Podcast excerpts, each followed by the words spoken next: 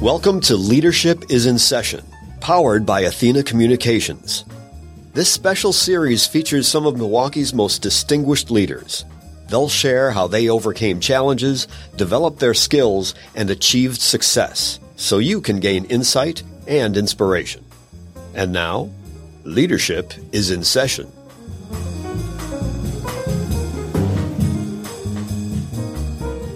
Welcome, everybody. We are back in the studio today with our friend Gladys Manzanet of Northwestern Mutual. And we're back in the studio today for the Athena Communications Masterclass Leadership is in Session, where we invite some of Milwaukee's most esteemed leaders to come spend time with us and share their lessons of leadership with all of you. Welcome, Gladys. Well, thank you. Thank you for the invitation. I'm so honored to be here. Well, we are so happy to have you today. And we are, have asked you in today to speak to us and to all of our listeners about creating abundance, empowering our community, which is something that you believe in so wholeheartedly. And you have been at Northwestern Mutual for a bit of time now, more than eight years. And you started there as a multicultural marketing consultant. At that point in time, it wasn't that long ago. We did not hear many people talking about the things that you were talking about then. So equity, diversity, inclusion, belonging. Will you talk to us about how your work and your career have evolved there and what you're doing now, where your journey has led you? Sure. Happy to share. One of the things that I was hired to do at Northwestern Mutual is to come in and lead what they called a Hispanic marketing program. And this program was composed of about 100 advisors across the country focusing on the Latino market. And what we recognized was that half the advisors in this program were non-Latino. And so what we were finding was, is, you know, those that were Latino can go, would go into the market. They understood some of the nuances, built trust immediately and really use that support to really almost amplify the reach that they had in that, those markets.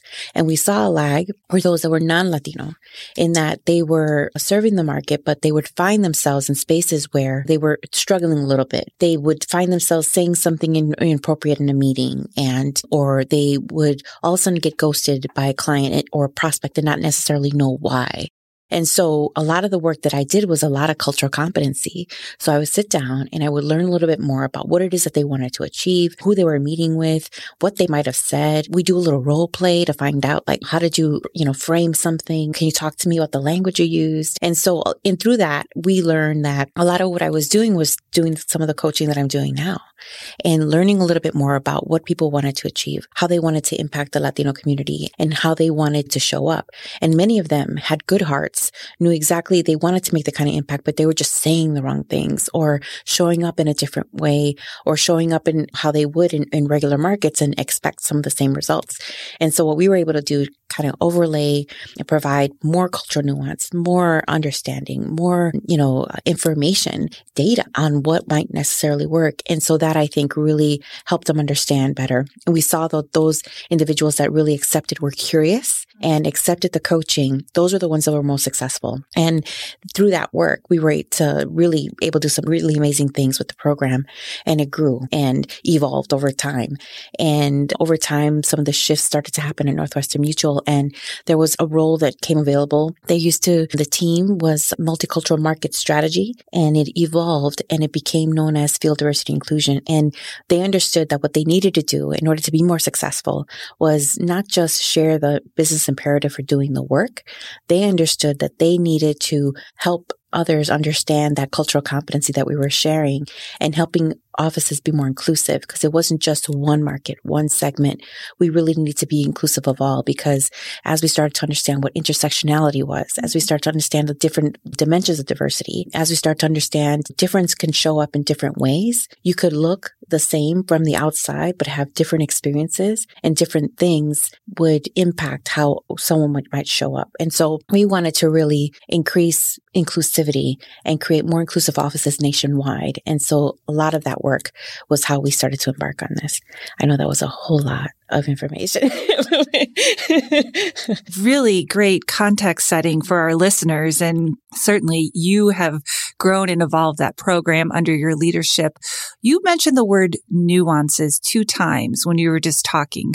What do you think some of those nuances were that were the most eye opening to the people who really maybe accepted coaching wholeheartedly? So a lot of what they understood was basically, so a lot of the individuals that we had shared or connected with, they had already had Hispanic clients or Hispanic prospects or friends or community members that they were already engaging with. And what they were doing was they were drawing a conclusion and creating a stereotype based on the people that they knew. Mm. And they, because of one way worked with one individual that may be and I'm just going to use an example, a Hispanic late 40s business owner, how he approached that person, he would use with a, say, I would say, you know, and again, Mexican Latina in her 20s and expect some of the same results, right? So it was kind of one of those things where, you know, let's let's shift that a little bit and we what our advisors do best is what they call fact finding. A lot of it is they're asking a lot of questions. And the way we were framing those questions, we started to understand that if we started to ask a little more in depth questions, we started to get the answers that they needed in order to be able to shift how they would show up with these individuals. And so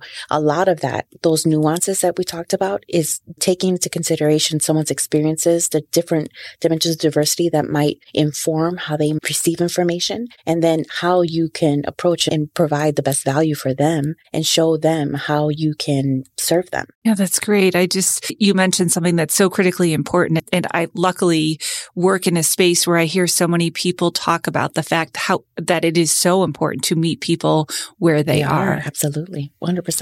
And I think the, you know, being able to understand where they are, because, you know, when you have a moment, when that first impression, you generally don't have a second chance. Mm-hmm. And normally there's a lot of trust building, a lot more time that you need to invest in being able to kind of rebuild that trust. For instance, if you've said something awkwardly, if someone doesn't know you, they'll just avoid you, right? And so what we've been able to do is kind of share with them, like, listen, if someone explains to you that they may have been offended by something that you said, or they share with you, like, you know, how they may have interpreted something that they have said, I would always share with them, like, oh my God, that's, a, that's such a gift. That meant, mm. that means that they care enough to give you that feedback for you to correct yourself, right? You know, anyone else who, you know, when you meet on the street, if someone says something that's inappropriate, you just just avoid them and then like expect never to see them again. And if you don't care about that person, you don't take the time to, to teach them, right? There's no reason for it. But for someone to take the time to help you correct your behavior,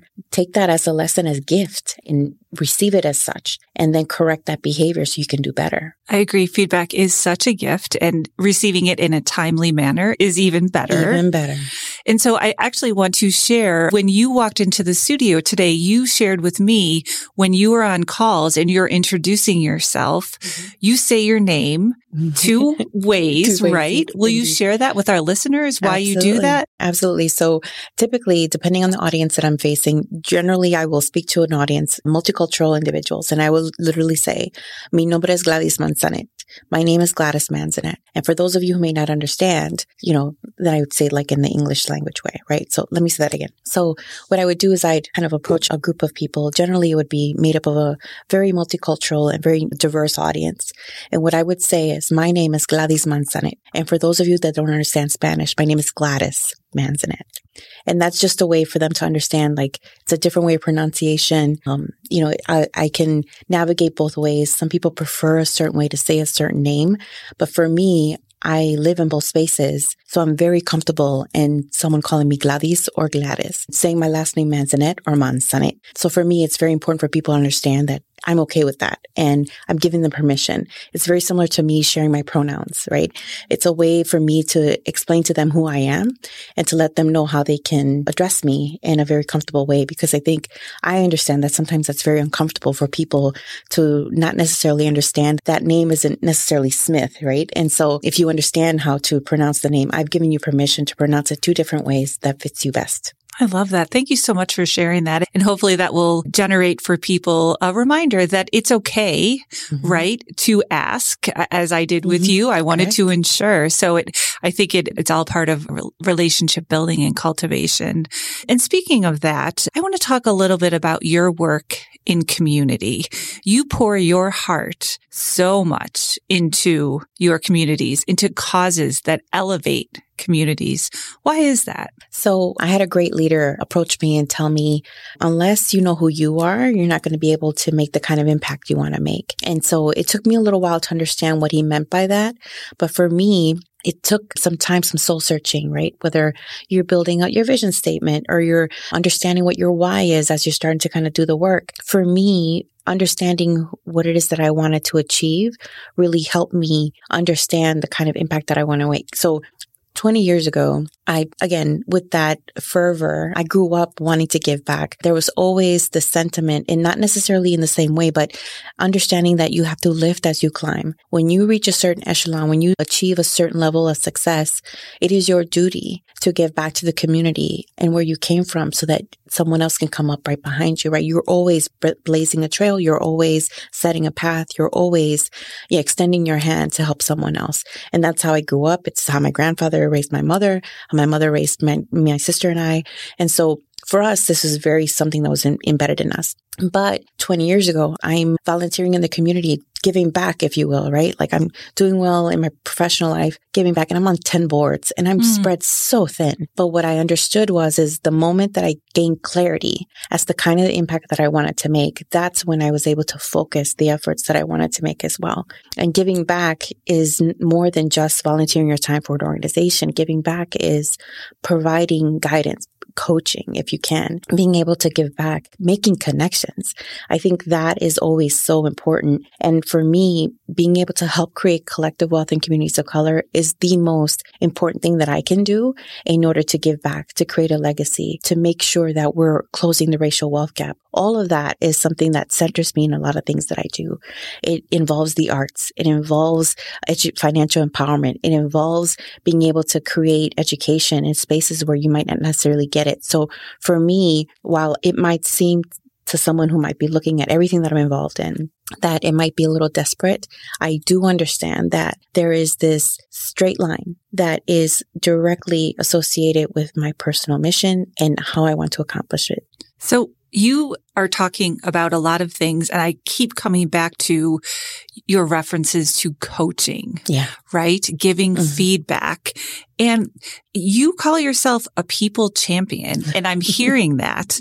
What does that mean? That phrase people champion is really, I think it is centered in optimism in people, in hope in people and providing people grace. So for me, understanding being a people, people champion means to me that I'm able to listen with both ears that I've been given, mm. right? Try to speak less, but also understand that you are always expecting the best in people. And when you are expecting that from people, people will generally rise to the occasion. And so, and it's not to say that people don't disappoint you, right? Like mm. we've been in spaces where we've had people do some things that may not necessarily be on the up and up, but I generally believe that if you at least approach it from a space of intent and impact and being able to assume the best in people, you can help them grow. And I think also too, personally, I think self care wise, right? Like my own resilience, I also need to believe that in people in order for me to keep going and do the kinds of things that I do in my community and also to have the kind of impact that I want to make. How do you manage expectations around the fact that some people give you reason to not be optimistic? Yeah, no, that's a really great question.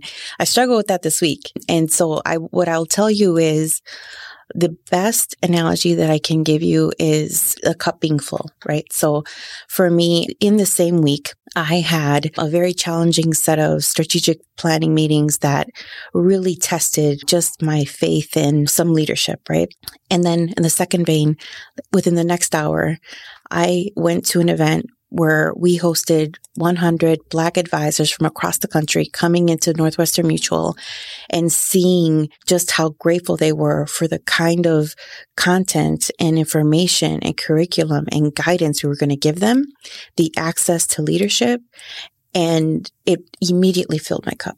So I think in this work, it will challenge you, but it'll also completely fulfill you. And so if you're always keeping that top of mind, I think that helps you move on day to day. This work, this work of diversity, equity and inclusion, you'll notice that people are not, you know, people are different spaces. They're different places in this work. And you will always have people who will rise to the occasion and people who will disappoint you. But I think that even those that disappoint us, there is, I think, hope in helping them see where, how far they can go and how much better they can be. And I think we can always give guidance and all they can do is take it, right? Like we can't make people do something that they're not willing to do. But I think by being hopeful, I think you'll find that people will more likely than not do better just because you expect better of them. And I, there's a bumper sticker that I see frequently that says, when we all do better, we all do better, right. right? When we're pouring into people, we are creating that abundance, which is something you believe in. But I think for some people, it's really hard to envision that I, one person, one individual can help create that abundance for others mm. and for a community. How do people go about making that happen? It's so funny because I think even by stepping into the diversity, equity, inclusion work, you're immediately trying to create abundance, right? I think you're immediately trying to help people feel seen. You're immediately trying to help people understand that they have a place. And so for me, abundance, what that means is you're always looking for the best in people. You're always looking for ways to create a bigger pie, if you will, rather than fighting for a slice of it, right? For us, the way we can bring people together and the way we can make bigger impact is through abundance. And with that comes that hope. With that comes that optimism. And with that comes with those high expectations that we can all do better. I love that. And I know that you are so personally fulfilled by your work. And you mentioned earlier talking to people about finding their why, whether it's mm-hmm. maybe earlier in their career, maybe it's midway through their career, maybe it's at a later se- season in life. What's the most fulfilling and meaningful part of your work? What's your why? You know, it's funny because joining Northwestern Mutual, I'd always been what they called field facing, meaning there's a full corporate entity. There's 6,000 employees here in Milwaukee and in New York and in Franklin. And then we have our field force, which are the 7,500 advisors across the country team members nationwide in 300 district offices and 76 network offices nationwide. What I enjoy is the work that I do is helping give voice to that 20% of that field force that may not necessarily part of that dominant culture, helping them find their way, helping them see themselves as being successful, helping them make a great impact in their work. The individuals that I connect with and that I serve through our field force, they consider their career a calling. Mm. What they're doing is helping families find and develop and create financial security. They are protecting their wealth and then growing it at the same time. And so that right there, I think when you're, when you think about how you can help improve a community, generally there is that scarcity that will cause just so much disparity and such, I think, chasms, I think, in our communities. But when you help someone understand the value of wealth, when you help them create that wealth within their families, when you help them transfer that wealth to the next generation, I think there's that, I think, hope and something that they feel it might be missing in their communities that they may not have had access to before. So for me, the fulfilling part is seeing how our advisors are giving back and helping these families. Because in turn, I feel like what I'm doing is I'm multiplying my reach. I may not necessarily be that, that particular advisor serving that particular family, but I'm giving them the resources. I'm helping them be better at their, in their roles. I'm helping them magnify their impact.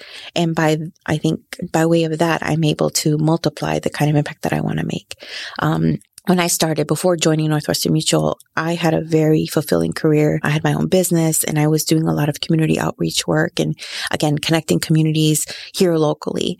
And I think what Northwestern Mutual, the gift of Northwestern Mutual is it's been able to give me the opportunity to make that impact and have that impact nationwide. And so that's the kind of thing that helps fill my cup. That's what I think is fulfilling. That's what keeps me motivated and keeps me doing what I do. I love that you mentioned yourself in that because I was wondering how you fill your cup mm-hmm. because you give so much to so many people.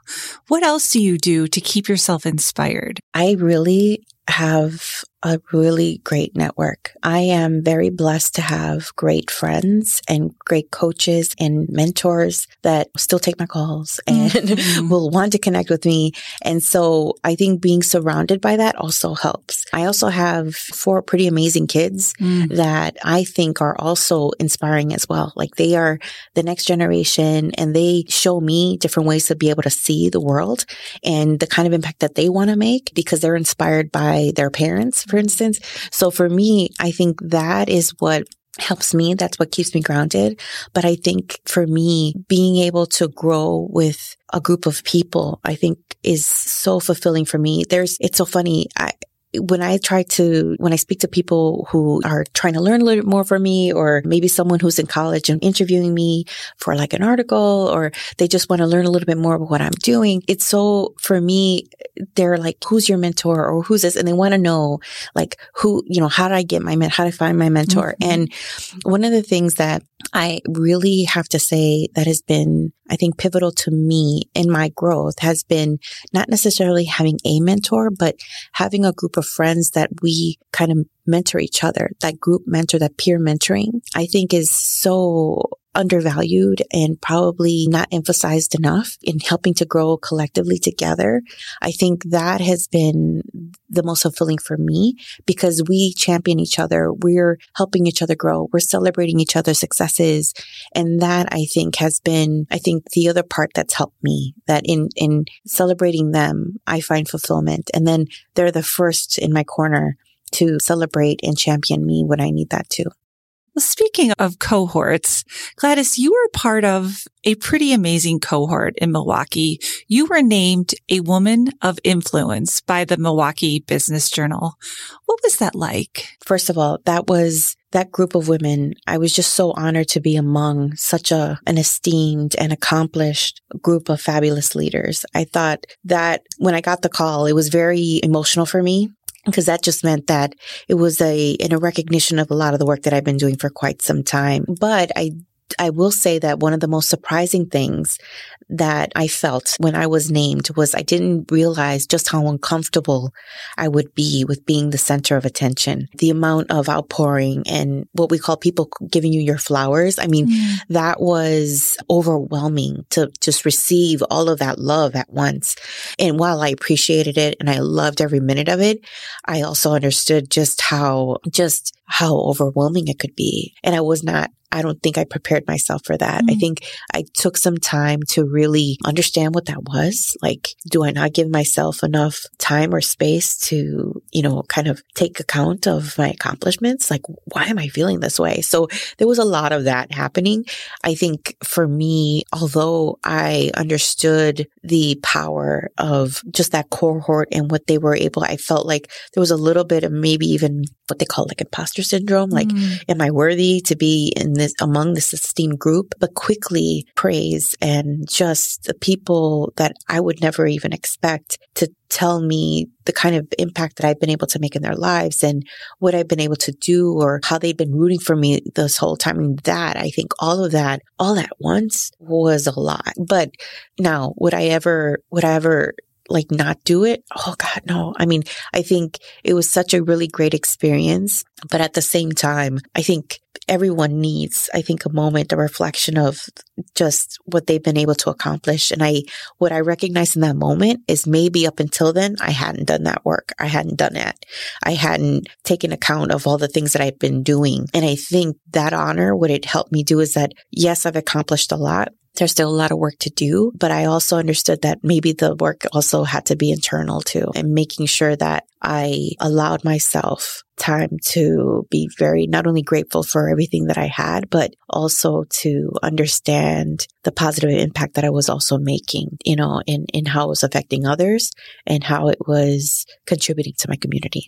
I so appreciate the fact that you were just really candid there. You were so vulnerable in this moment. And I saw you getting a little emotional as you were sharing. And I think that's such a powerful lesson.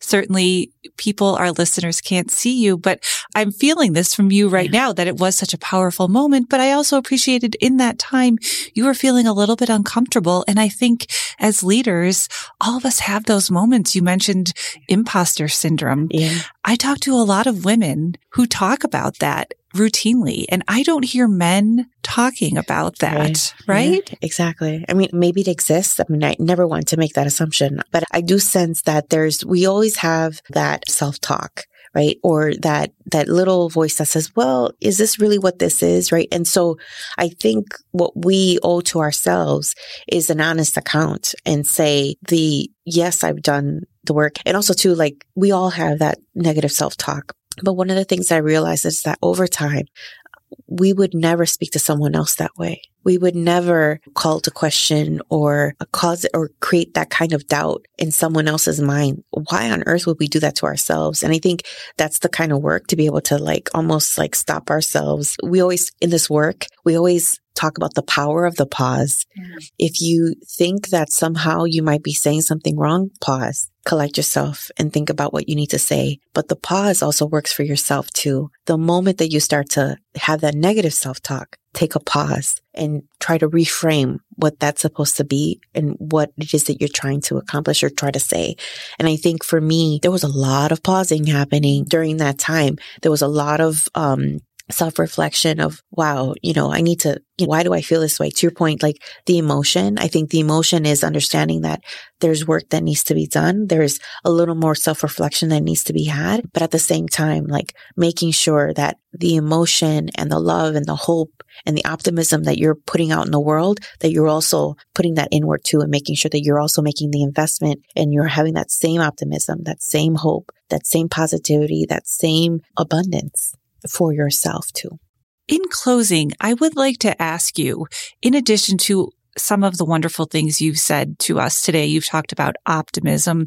You've talked about empowering people. You've talked about seeing the best in people, meeting them where they are.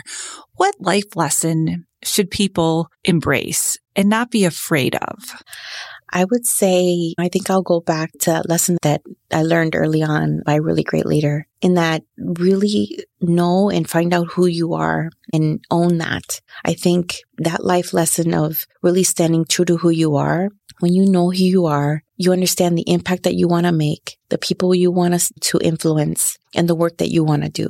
And I think that when you don't have that centered, you can see yourself falling into spaces where you may not do necessarily the right thing, or you might be straying or spreading yourself thin. And I think for, I think the lesson that I would like to leave others with is just really take the time to do the work to understand what is it that you stand for and understanding your why for what you want to do, how you want to move about the world and the kind of impact that you want to make. I think, I think some of us, you know, and, and I will admit that for a long time, that was me too, trying to figure out what I want to do, being okay with some of the recognition. And, but I think once you understand and do the work for what you are, like what are your three main values and how does that center you? And how can you use that as fuel? Because I think when you're spreading yourself thin and you don't know who, it's very easy to fall into a depression, right? Like we just came back, we just stepped out of a pandemic and where people really needed to build on their resiliency skills, right? You know, understand what that resilience looked like for people. Um, I think that by not knowing who you are or what you stand for, you run the risk of falling into deep anxiety and depression and or wandering aimlessly or just moving in through the motions. And I think when you have that purpose, that is what will help ground you for the kind of impact that you want to make and the people you want to affect. Wow. We will leave you with that. Thanks for listening to Leadership is in Session, powered by Athena Communications. Be sure to catch all eight enlightening episodes. And don't forget to connect to On the Edge of Equity with Tammy Belton Davis, available wherever you get your podcasts.